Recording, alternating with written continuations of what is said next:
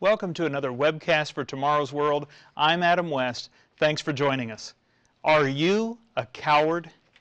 Please understand, it's not my intent to offend, but this is a question each of us should ask ourselves.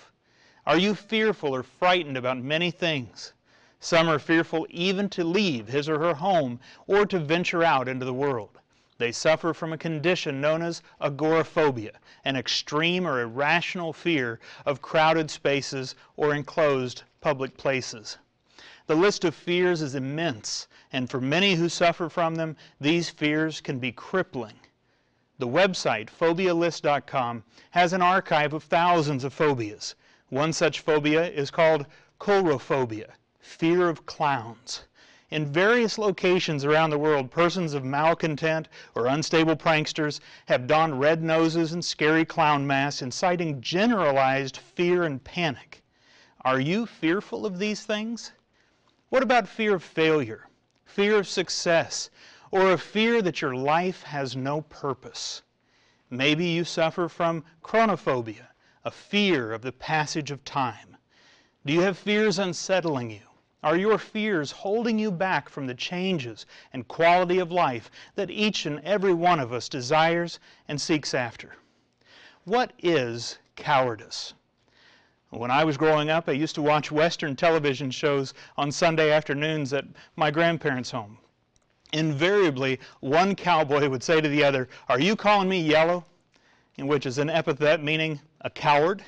And this usually led to some sort of challenge to arms. Cowardice is defined as a lack of bravery. A coward is a person who lacks the courage to do or endure dangerous or unpleasant things. We live in dangerous times. The Reuters news agency reported on Monday, November 21, 2016, that, quote, a police officer was killed in Texas and another wounded in Missouri in apparently unrelated ambush style shootings while a third officer was shot and wounded in Florida, authorities said on Monday. The latest attacks on U.S. law enforcement revived painful memories of deadly ambushes targeting police in July in Dallas and Baton Rouge. A fourth officer in Kansas City, Missouri, was shot in a struggle with an armed suspect, but he may have been shot by a fellow officer.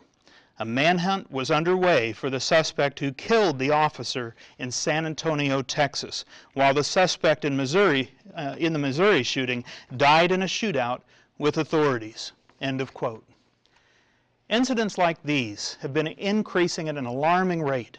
These fine men and women serving the public put their lives at risk every day as they go to work.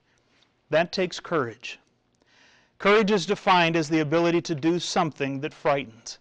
It can also mean having strength in the face, face of pain or grief. It is important to note that courage is not defined as a lack of fear. Courage is not naivety. It is an unwillingness to allow that fear to control. God encouraged Joshua, Israel's leader at the time when they were entering the promised land, in Deuteronomy chapter 31 and verse 6 Be strong and of good courage. Do not fear, nor be afraid of them, for the eternal your God is the one who goes with you.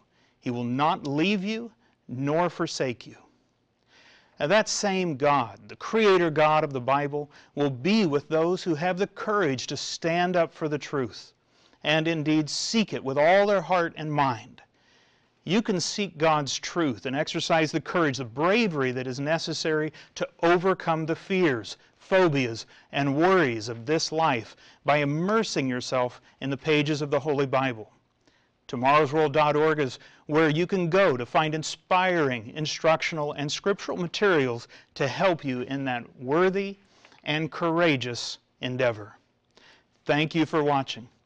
Until next time, take care.